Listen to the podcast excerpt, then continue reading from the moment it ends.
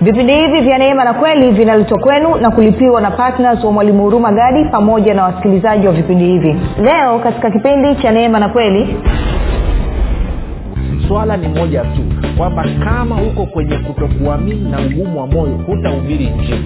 Kama unahubiri injili ni uthibitisho kwamba wewe uko kwenye kuamini.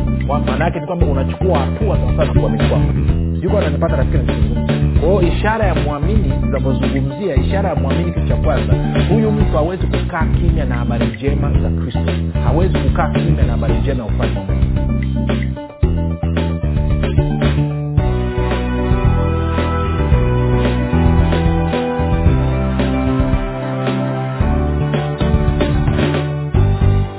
popote pale ulipo rafiki ninakukaribisha katika mafundisho ya kristo kupitia vipindi vya neema na kweli. Jina langu naitwa huruma gadi. Ninafuraha kwamba umeweza kuungana nami kwa mara nyingine tena ili kuweza kusikiliza kile ambacho bwana wetu yesu kristo ametuandalia. Kumbuka tu mafundisho ya kristo yanakuja kwako kila siku muda na wakati kama huu yakiwa na lengo la kujenga na kuimarisha imani yako wo unanisikiliza ili uweze kukua na kufika katika cheo cha kimo cha utimilifu wa kristo kwa lugha nyingine ufike mahali uweze kufikiri kama kristo uweze kuzungumza kama kristo na uweze kutenda kama kristo. Kufikiri kwako rafiki kuna mchango wa moja kwa moja katika kuamini kwako. Ukifikiri vibaya utaamini vibaya lakini kama utafikiri vizuri basi ni utaamini vizuri. Hivyo basi fanya maamuzi ya kufikiri vizuri na kufikiri vizuri na kufikiri kama kristo. Na ili uweze kufikiri kama kristo huna budi kuwa mwanafunzi wa kristo. Na mwanafunzi wa kristo anasikiliza na kufuatilia mafundisho ya kristo kupitia vipindi vya neema na kweli. Tunaendelea na somo letu linalosema ishara za mwamini ishara za mwamini kipindi chetu hichi cha pili tunaangalia mambo kadha wa kadha katika mwenendo wetu kama wakristo. Na yako mambo mengi ya kuangalia na leo tutaangalia tena mambo kadhaa. Na ninauhakika kabisa tutakapomaliza somo hili e, mtazamo wako na mwenendo wako kama mkristo utakuwa umebadilika Uh, kumbuka tu mafundisho haya yanapatikana katika youtube chaneli yetu inaitwa mwalimu huruma gadi lakini pia kama ungependa kupata mafundisho haya kwa njia ya sauti basi unapatikana katika mtandao wa kijamii wa telegram. Telegram inafanya kazi kama whatsapp. Kuna grupu linaitwa wanafunzi wa kristo. Unaweza ukatuma ujumbe mfupi tu ukasema niunge namba ni 7895242 789 5242 ukifanya hivyo utaunganishwa. Baada ya kusema hayo basi napenda nitoe shukrani za dhati kwa mungu kwa ajili ya kwako wewe ambao umekuwa ukisikiliza na kufuatilia mafundisho ya kristo kila itwapo leo. Lakini zaidi ya yote umekuwa ukihamasisha wengine nao waweze kusikiliza na kufuatilia. Nasema asante sana sana. Pia namshukuru mungu kwa ajili ya kwako wewe ambaye umekuwa ukifanya maombi kwa ajili ya usaji wa vipindi vya neema na kweli kwa ajili ya kwangu mimi pamoja na timu yangu. Nasema asante sana kwa maombi yako. Maombi yako yanaleta kubwa sana na kwa kweli usiache kuendelea kutuombea. Napenda pia kutoa shukurani za dhati kwa mungu kwa ajili ya kwako wewe ambao umefanya maamuzi ya kuwa patna wa vipindi vya neema na kweli kuhakikisha kwamba injili ya kristo inasonga mbele kwa njia ya redio. Kumbuka kuna watu wengi sana namna pekee na njia nyepesi ya kuweza kuwafikia ni kwa njia ya redio. Ama ni kwa sababu wengine hawa labda hawataki kuja kanisani ama wanaogopa kuja kanisani ama wanaamini to, wana imani tofauti lakini wana kiu na shauku ya kumjua kristo. Na kwa maana hiyo njia pekee na fursa pekee ya wao kuweza kujifunza pasipo kubugudhiwa na mtu yeyote ama na kitu chochote ni kwa njia ya redio. Na kwa maana hiyo unaposhiriki kupeleka injili kwa njia ya redio unasababisha maelfu elfu ya watu kuguswa na ujumbe hizi na maisha yao kubadilika. Na ndio maana nakwambia siku ile ya kuu ya kristo utashangaa idadi ya watu ambao wataonyeshwa ambao maisha yao yalibadilika kwa sababu ya kuchangia gharama ya kupeleka injili kwa njia redio. Kwao nasema ongera sana. Baada ya kusema hayo rafiki nataka tuendelee na somo letu. Kumbuka linasema ishara za mwamini. Kwa moja kwa moja nataka tuende kwenye kwenye marko kumi na sita marko kumi na sita na tutasoma uh, mstari ule wa kumi na nne tena mpaka wa kumi na nane. Anasema baadaye yani baada ya yesu kufuka bwana yesu kufuka baadaye akaonekana na wale kumi na mmoja walipokuwa wakila akawakemea kwa kuto kuamini kwao na ugumu wa mioyo yao kwa kuwa hawakuwasadiki wale waliomwona alipofuka kutoka katika wafu. Akawaambia enendeni ulimwenguni mote mkaihubiri injili kwa kila kiumbe. Tupozi kwanza hapo alafu tuangalie vitu vichache kwa hiyo kama nilivyokuonyesha kipindi kilichopita uh, mariamu alitokewa na bwana yesu akaenda akamweleza akawaeleza wale mitume na hawakusadiki. Baadaye wakina kliopa wakatokewa na bwana yesu wakaenda wakawaeleza mitume mitume nao hawakusadiki. Na hatimaye anakuja anawatokea ana- wakiwa wanakula chakula alafu anawakemea kwa sababu ya kutokuamini kwao na ugumu wa moyo. Kwa nini? Kwa sababu hawakusadiki ama hawakuamini wale ambao walikuwa wamekuja kuwaletea ujumbe hawakuamini hawakusadiki wale ambao wamekuja kuwaletea ujumbe. Sasa kuna vitu vichache nataka tuvizungumze hapa alafu tupige hatua. Kitu cha kwanza nilikuacha jana na swali hili kwamba wewe vipi uko kwenye kambi ipi? Uko kwenye kambi ya kuamini ama uko kwenye kambi ya kutokuamini pamoja na moyo mgumu? Moyo mgumu ni, ni upi? Moyo mgumu wengine naweza ikawa ngumu kwao kuelewa. E, mfano mmojawapo wa mtu mwenye moyo mgumu ni mtu mwenye kiburi kila siku anaambiwa acha hichi kitu atake kuacha. Ama fanya kitu fulani alafu atake kufanya.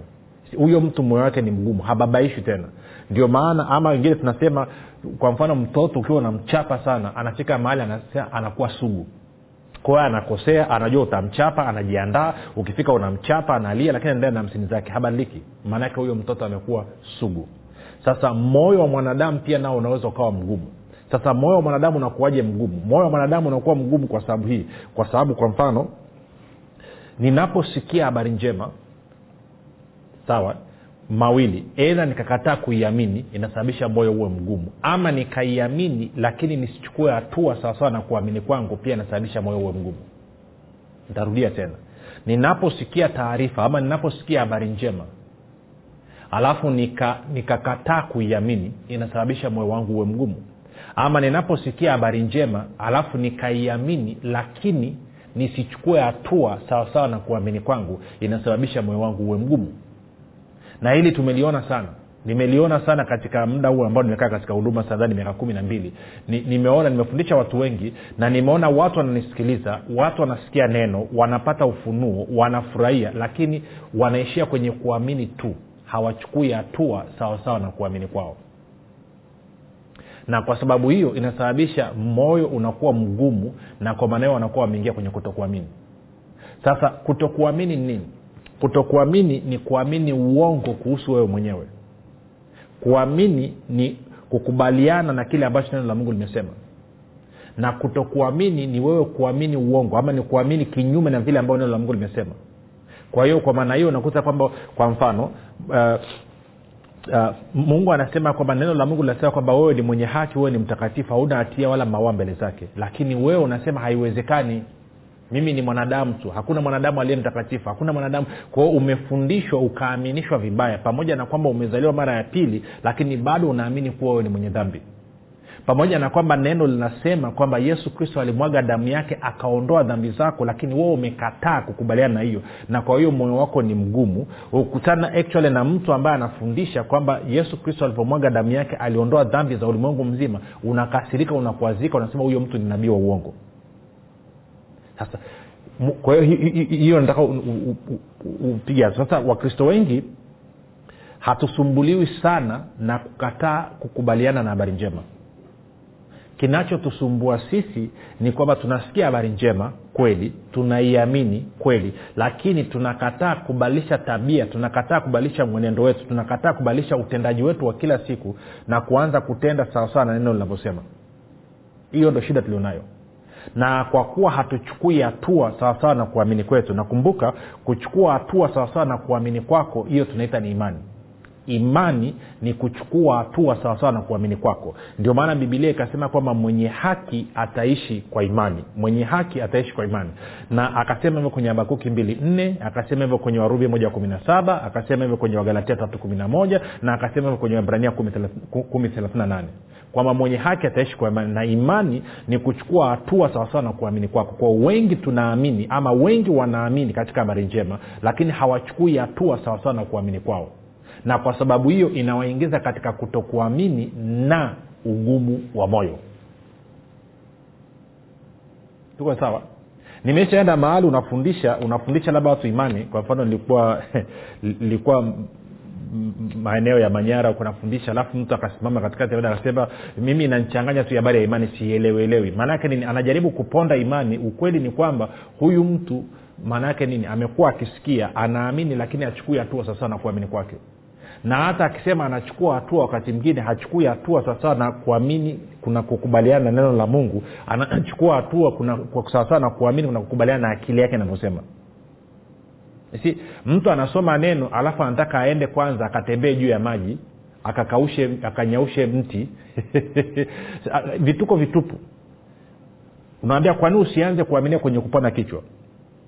Kwa usianze kuaminia kwenye kumponya jirani yako anaumwa na tumbo kwa nini usianze kuaminia kwenye kumwaminia mungu akulipie ada ya watoto? Ama upate fedha ama upate biashara ama upate mradi ama upate kazi ama upate nini? Kwa nini usianze na mambo ya kawaida ya kila siku ya maisha? Kwa nini unachagua mambo magumu magumu? Ukichunguza kwa undani anachagua mambo makubwa makubwa magumu kwa sababu anatafuta sifa. Anatafuta kwenye jamii aonekane yeye ni matawi. Na hili ni tatizo. Tuko sawa? Unajua ni kama vile tuko kwenye nini? Kila anapoanza kipindi nasema tuko kwenye youtube mtandao wa kijamii wa youtube tunaweka video mle kila siku. Na nilikuwa nawaza asubuhi ya leo kwamba okay sasa uh, inakuwaje watu kuna vitu wanaita mi sio mtaalam sana wa teknolojia lakini kuna vitu anaita bolt. Bolt ni vitu ambavyo whatever wana, wanafunga huko vya, vya algorithm vinakusaidia kama unataka vikuwekea wafuasi vinakuwekea wafuasi hewa. Kwa hiyo unaweza ukaonekana labda kwenye video yako imeangaliwa na watu laki moja ama kwenye chanel yako una, una watu elfu thelathini wamejiandikisha wame wamejiunga wamesubscribe. Nikaanza kujiuliza na kuna wachungaji na watumishi wa mungu wanafanya hivyo. Nikaanza kujiuliza hivi hawa watu wana, wana, wana, kwa nini wanafanya hivyo? Wanapata raha gani kujua kwamba akaunti yake ina wafuasi hewa? Mimi nidhania lengo ni kuwafikishia watu habari njema na kwamba hata kama unafikishia habari njema mtu mmoja maana yake ni kwamba mbele za mungu umefanya kazi yake. Kwamba ulisukumwa na watu kujua habari njema ulisukumwa na watu kumwamini yesu kristo pamoja na kuamini habari njema ufalme wa mungu. Kwamba hiyo ndio furaha yako na kiu yako. Lakini kwa nini inafikia mahali watumishi wa mungu kwa mfano wanaenda wanaanza kutengeneza haya mambo feki wanatumia hizo bolts kutengeneza account feki wafuasi feki na nini na nini. Huyu mtu hasukumwi tena na upendo hasukumwi tena na, na kiu na shauku ya kuhubiri njili kama tulivyoelezwa na kristo. Anasukumwa na masilahi binafsi. Ili aende akashindanisha akajionyesha na sasa yote hayo ndo yanasababisha mioyo yetu inakuwa migumu. Kwamba napoanza ku, naposoma neno alafu nataka kulifanyia kazi nakuwa kwamba okay ngoja niweke vizuri. Ninaposoma neno alafu kinachonichochea mimi kufanyia hilo neno kazi inakuwa ni sifa na kuonekana na kujulikana na wala sio upendo. Inasababisha moyo unakuwa mgumu. Kwa nini? Kwa sababu nitachukua hatua sawasawa na hivyo navyodai ninavyoamini.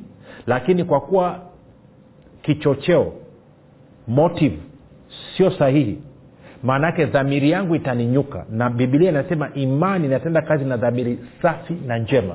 Na kwa maneno sitapata matokeo. Kwa hiyo nikikosa matokeo inasababisha moyo wangu unakuwa mgumu. Kivipi? Nakwazika na mungu. Nakwazika na neno. Nakwazika na neno alifanyi kazi. Nimeamini sana lakini neno alifanyi kazi. Nime, nimeshaombea wagonjwa lakini hawaponi. Nimeshatoa nimesha sana lakini sioni mabadiliko. Kwa hiyo kumbe nilikuwa nafanya kwa maslahi. Sikuwa nafanya kwa sababu ni kitu sahihi kufanya.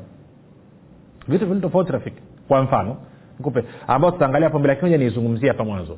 Kwa nini mimi ninaamini kwenye kuweka mikono juu ya wagonjwa ili wapate afya? Nafanya hivyo kwa sababu bwana yesu aliagiza. Kwa hiyo napoweka mkono na, na, mkono juu ya wagonjwa ni kwa sababu ya agizo la bwana yesu. Na alisema kama mnanipenda mtashika amri zangu mtashika maagizo yangu. Kwao mimi kwa kuwa nampenda yesu na yesu kristo bwana wangu alisema kwamba wewe kama unaniamini utaweka mkono juu ya wagonjwa nao watapata afya. Kwao naweka mkono juu ya mgonjwa. Sasa mgonjwa asipopata afya sikwaziki wala kukasirika wala kumnunia. Kwa sababu kichocheo kilichonisukuma kuweka mkono juu ya mgonjwa ni upendo wangu kwa yesu kristo kwa kuwa aliniagiza niweke kwa hiyo naweka kwa sababu ameniagiza. Hiyo ndo motive ya kwanza ndo kichocheo cha kwanza sasa kichocheo cha pili ni kwa sababu pia yule mtu ninamwonea huruma nina compassion. Kwa sababu yesu naye alikuwa ana compassion ana huruma dhidi ya watu kwenye matatizo. Kwa hiyo swala la pili ni compassion huruma nilionao dhidi ya yule mtu ama juu ya yule mtu ndio nanifaa niweke mikono juu yake.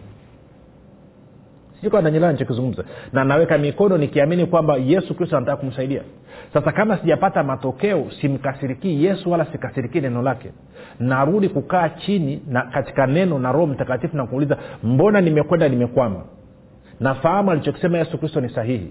Nafahamu alichokisema yesu kristo ni kweli. Nafahamu kabisa mungu anapenda watu. Nafahamu kabisa mungu ana huruma juu ya watu wote waliokandamizwa na ibilisi. Nafahamu mungu anachukia uovu anapenda haki. Lakini inaonekana kwa namna moja ma nyingine nimeenda nimeweka mkono sijapata matokeo lakini ukienda ukaweka sasa siweki mkono tena sitaombea wagonjwa tena hawaponi. Maana yake wewe motive kichocheo kilichokuwa katika moyo wako haikuwa upendo. Ilikuwa ni maslahi yako binafsi. Ulikuwa unatafuta kujenga utukufu wako ulikuwa unatafuta kujenga jina lako na kwa kuwa sasa imekugomea unasema mi sifanye tena. Na mwingine anasema mimi naona aibu. Unaona aibu kwa sababu bado pia unatafuta sifa na utukufu wako mwenyewe. Maana ungekuwa unampenda kristo usingeona aibu. Watu wakikucheka ni sawa unachekwa kwa ajili ya kristo watu wakikutukana ni sawa unatukana kwa ajili ya kristo. Moja nikwambie rafiki mimi nimeshaitwa majina yote. Nishaitwa ibilisi nishaitwa wakuzimu nishaitwa frimasoni nishaitwa belzebuli nishaitwa joka mwenye kijicho moja nishaitwa kila aina ya matusi yote. Lakini unajua nini? Nafahamu ningekuwa subiri injili nisingetukana. Kwa hiyo wanaontukana actually hawanitukani mimi wanamtukana huyu alinituma na kwa maana hiyo watakutana naye hiyo siku ya mwisho. Watamwelezea kwa nini walikuwa wanamtukana. Nasema haiwezekani sisi hatujawai kumtukana kristo tumekutukana we huruma gani? Okay paulo akiwa anakwenda dameski alitokewa na yesu kristo njiani. Bwana yesu alimtokea mwanga ukammulika paulo akasema wewe ni nani bwana? Akasema mimi ni yesu unayeniudhi. Okay nikuulize swali. Kwa kiswahili haikai vizuri. Kwa kingine anasema am jesus. Anasema jesus whom you persecute. Kupersecute maanake ni kunyanyapaa na kutesa paulo alikuwa ananyanyapaa na kutesa wakristo. Hakuwa ananyanyapaa na kumtesa yesu kristo. Lakini yesu kristo anachukulia kwamba mkristo yoyote anayeteswa na kuguswa na kuonewa na kudhulumiwa na kudhiakiwa ni yeye anafanyiwa. Sasa yote hayo kwa sababu ya kichocheo kuwa kutokuwa sahihi kwao tunajaribu saa ingine kusema tunaiamini katika injili tunachukua hatua halafu hatupati matokeo. Kwao yale makwazo yanayoingia katika mioyo yetu yanasababisha moyo unakuwa mgumu maana unafika mahali unasema mimi nisipoona kwa macho yangu mwenyewe mimi nisiposhika nisipopapasa siwezi kuamini. Ndicho alichosema thomas. Anaambia kwamba amefufuka anasema mimi mpaka nikamate makovu yake nione makovu kwenye mikono yake nishike kwenye ubavu wake niangalie kwenye miguu yake ndo nitaamini. Nikimshikashika hivi nikamsikia kwamba ni yeye ndo tasema yeye kweli sikuwa nanyelaa chikuzungumza sasa nikuuliza rafiki wewe baada ya kusikia habari njema habari njema ya yesu kristo habari njema ya ufalme habari njema ya kufuka kwa yesu kristo habari njema ya kwamba yesu kristo ni mwokozi wa ulimwengu habari njema ya kwamba yesu kristo ni mponyaji. Je umeamini? Na kama umeamini je umechukua hatua sawasawa na kuamini kwako? Kwa lugha nyingine je uko katika imani katika katika hilo eneo unalosema unaamini? Nikuulize swali lingine maanake angalia anavyosema hapa angalia mstari ule wa kumi na tena mpaka kumi na tano. Anasema hivi baadaye akaonekana na wale kumi na mmoja walipokuwa wakila akawakemea kwa kuto kuamini kwao na ugumu wa mioyo yao kwa kuwa hawakusadiki ama hawakuwaamini wale waliomwona alipofuka katika wafu. Akawaambia enendeni ulimwenguni mote mkahubiri injili kwa kila kiumbe. Kwa hiyo dawa ya kutokuamini kwao na ugumu wa moyo wao ilikuwa ni bwana yesu kuambia nendeni mkahubiri injili sasa nikuulize rafiki watu wangapi wanasikia habari njema kutoka kwako? Maana kama unahubiri injili ni uthibitisho basi umetoka kwenye kutokuamini na ugumu wa moyo na umeingia kwenye kuamini. Kama hauhubiri injili maanaake ni kwamba kuna namna ambavyo unaamini uongo kuhusu wewe mwenyewe na hiyo inaitwa kutokuamini mara ya mwisho uwe kuhubiri injili ni lini? Mwingine anasema sasa mwalimu najua kashishi ni kwamba hata hiyo injili yenyewe sijui ni nini. Hata hiyo habari njema hicho cha kuhubiri chenyewe sijui hata ni nini. Okay tutafika huko. Lakini tujiulize hivi. Wangapi wamesikia neno la mungu kutoka kwako? Wangapi wamesikia habari njema? Kumbuka tunazungumzia habari njema hapa. Sizungumzie mapokeo ya dhehebu lako. Sizungumzie hiyo unajua vitu vingine ni vichekesho. Uh, mpendwa mmoja akaambiwa na mchungaji kwamba uh, na sio mmoja actually na watu kadhaa kwamba mchungaji anamshutumu mshirika wake kwamba wewe umetoka kanisani kwangu umeenda kwenye kanisa lingine una roho ya kutangatanga. Okay. Nawezekana una pointi lakini mchungaji huyo huyo utakuta naye alikuwa kwenye kanisa fulani dhehebu fulani madhehebu makubwa haya nitoe tu mfano labda alikuwa yuko anglikana ama yuko lutherani ama yuko, yuko katoliki. Akaamua kutoka. Alafu akaenda labda egt ama akaenda pentekoste fcpt akafika pale akaanza kuabudu akaokoka akaanza kuabudu akakaa pale. Alafu baada ya muda naye akatoka akaenda akaanzisha huduma yake mwenyewe. Yeye haiti kwamba ametangatanga. Mm-mm. kwa sababu yeye ni mtumishi sana huduma yeye atangitangi ila yeye anaweza akaita wenzake wanatangatanga. Mkuki kwa nguruwe ukweli ni kwamba kama mtu ana kiu ndani mwake ana kiu ya neno la mungu atatoka tu kutoka kwenye huduma moja kwenda kwenye huduma nyingine kwenye kanisa moja kwenda kwenye kanisa lingine. Kama hiyo kiu haija, haijatibiwa hawezi, hawezi kubakia. Moja nimtoe mfano huu labda utanyelewa mwaka wa tisini na ngapi nikumbuke tisini na sita mwaka tisini na sita yes mwaka tisini na sita ya tisini na sita nilikuwa niko niko niko moshi eh, kwa wale wanafahamu uh, uh, maeneo ya, ya, ya, ya nini pale uh, kama weruweru unapanda juu kidogo kwa kwa kwa kwa, kwa, kwa, kwa askofu pale askofu ni askofu kweka kwa wale wanaofahamu walutheran um, tukua kunakuwa kuna nani kaa nakumbuka vizuri ilikuwa ni sendoff ya binti yake. Alafu tukiwa pale kwenye kwenye sherehe ile akawa anazungumza sasa wakati ule kukuwa kuna vuguvugu umetokea uamsho ndani ya kanisa la lutheran. Na kwa maanao watu wamechemka na kwa sababu hiyo walikuwa hawairuhusiwi habari ya uamsho. Ni zamani hiyo kumbuka ni zamani. Kwa hiyo walutheri wa, wa wakawa wanaanza kutoka wanaenda kwenye makanisa ya mengine ya kiroho na nini na nini. Nakumbuka askofu kweka alichosema. Askofu kweka akasema akawambia wachungaji na, na, na watu wakuu wa, wa, wa majimba akasema jamani sikilizeni. Kama mtoto wako anakwenda kwa jirani kwa sababu jirani anapika pilau ya kuku na wewe hutaki huyo mtoto aende kwa jirani kwenda kudoea hiyo pilau ya kuku. Namna pekee ya kumzuia asiende ni wewe anza kupika pia, pia pilau ya kuku nyumbani kwako. Utakapopika pilau ya kuku nyumbani kwako atakapokuwa amekula na kushiba itamzuia kutangatanga na kwenda kutafuta pilau ya kuku kwa jirani. Kwa hiyo akasema waruhusuni watu waanze kuabudu. Ruhusuni fellowship zikaanza kuruhusiwa na nini na nini. Na ikasaidia kwa kiasi kikubwa. Kwa hiyo tunachosema ni nini? Tunachosema ni kitu hichi. Kama mtu ana kiu huwezi mzuia. Na kwa sababu hiyo pia kiu hiyo hiyo kiu hiyo hiyo ndio inayokusukuma uanze kuwashirikisha wengine habari njema. Kama mtu hana kiu maana yake hatafuti.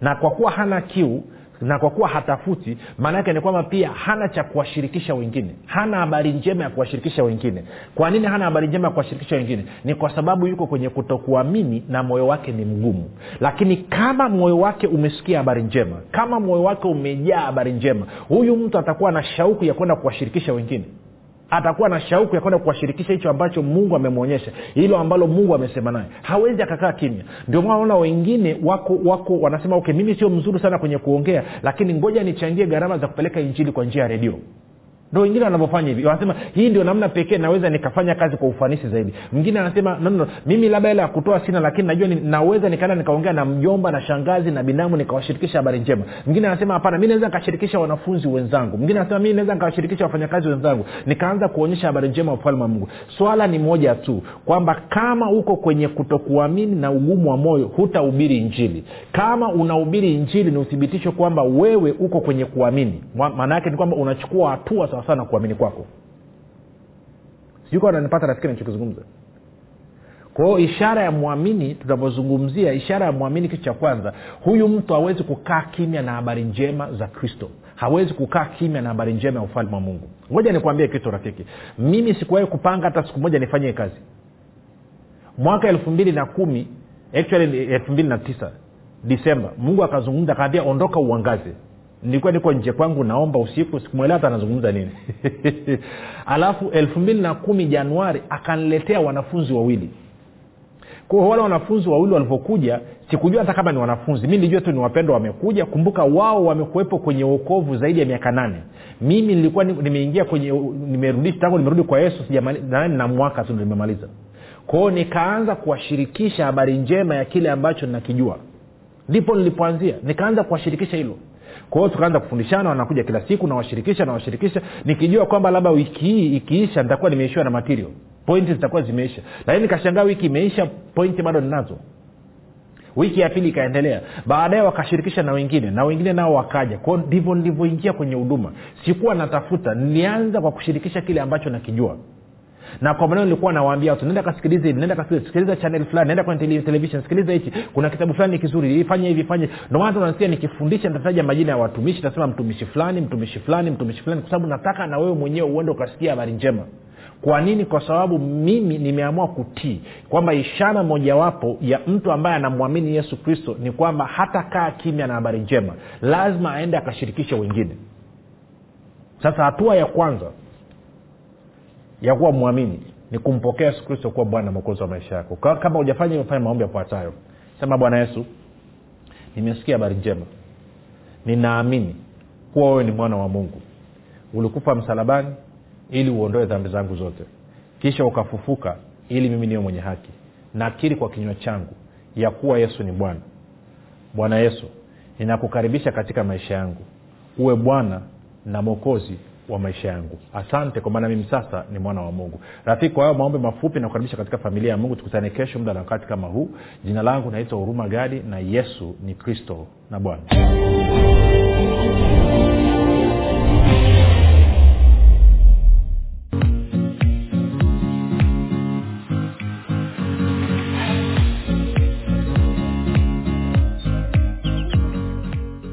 imani makini siri ya ulinzi ustawi na mafanikio. Ni kitabu kipya kilichoandikwa na mwalimu rumagadi ndani ya kitabu hiki utajifunza imani ni nini na nini tofauti kati ya imani na kuamini. Utajifunza hofu shaka na kutokuamini ni nini na ufumbuzi wa kuziondoa katika maisha yako. Na pia utajifunza jinsi ya kuwa na ujasiri na hivyo kuwa na udhihirisho mkubwa wa imani pamoja na jinsi ambavyo imani inashirikiana na neema ili kumdhihirisha kristo anayeishi ndani ya mkristo. Zaidi ya yote utajifunza jinsi ya kutumia imani na nguvu ya mungu kudhihirisha na kuumba chochote unachokitaka. Zaidi ya yote utajifunza jinsi imani inavyotenda kazi kwa kushirikiana na uvumilivu ili kumfanya mkristo afaidi ahadi zote za mungu hapa duniani. Rafiki maisha yaliyojaa uzima ushindi ustawi mafanikio furaha amani na maajabu yanakusubiri. Piga simu sasa kupata nakala yako. 7645242 au 7895242 au 6735242 imani makini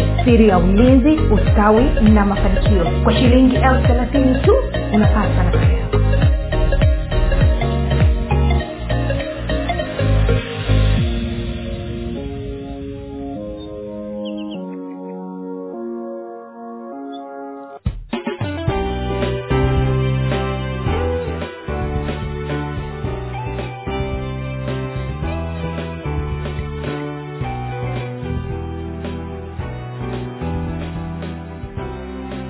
umekuwa ukisikiliza kipindi cha neema na kweli kutoka kwa mwalimu huruma gadi. Usiache kumfolo katika facebook instagram na twitter kwa jina la mwalimu huruma gadi. Pamoja na kusubscribe katika youtube channel ya mwalimu huruma gadi kwa mafundisho zaidi. Kwa maswali ama maombezi tupigie simu namba 7645242 au 6735242